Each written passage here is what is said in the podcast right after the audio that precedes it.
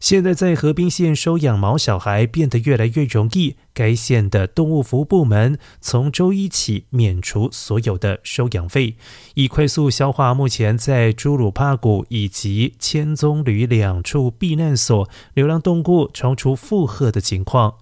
截至星期一，该县收容了将近九百只动物，其中包括六百四十四只的犬只。根据统计，河滨县的动物服务机构每年收容三万只的动物。只是目前情势紧张，被带入庇护所的动物数量，比起被收养或者是转移的动物数量还要多出许多。光是去年就有超过两万只的动物来到该县的流浪动物收容所。该组织呼吁有意愿协助收养动物的民众，可以拨打九五一三五八七三八七询问。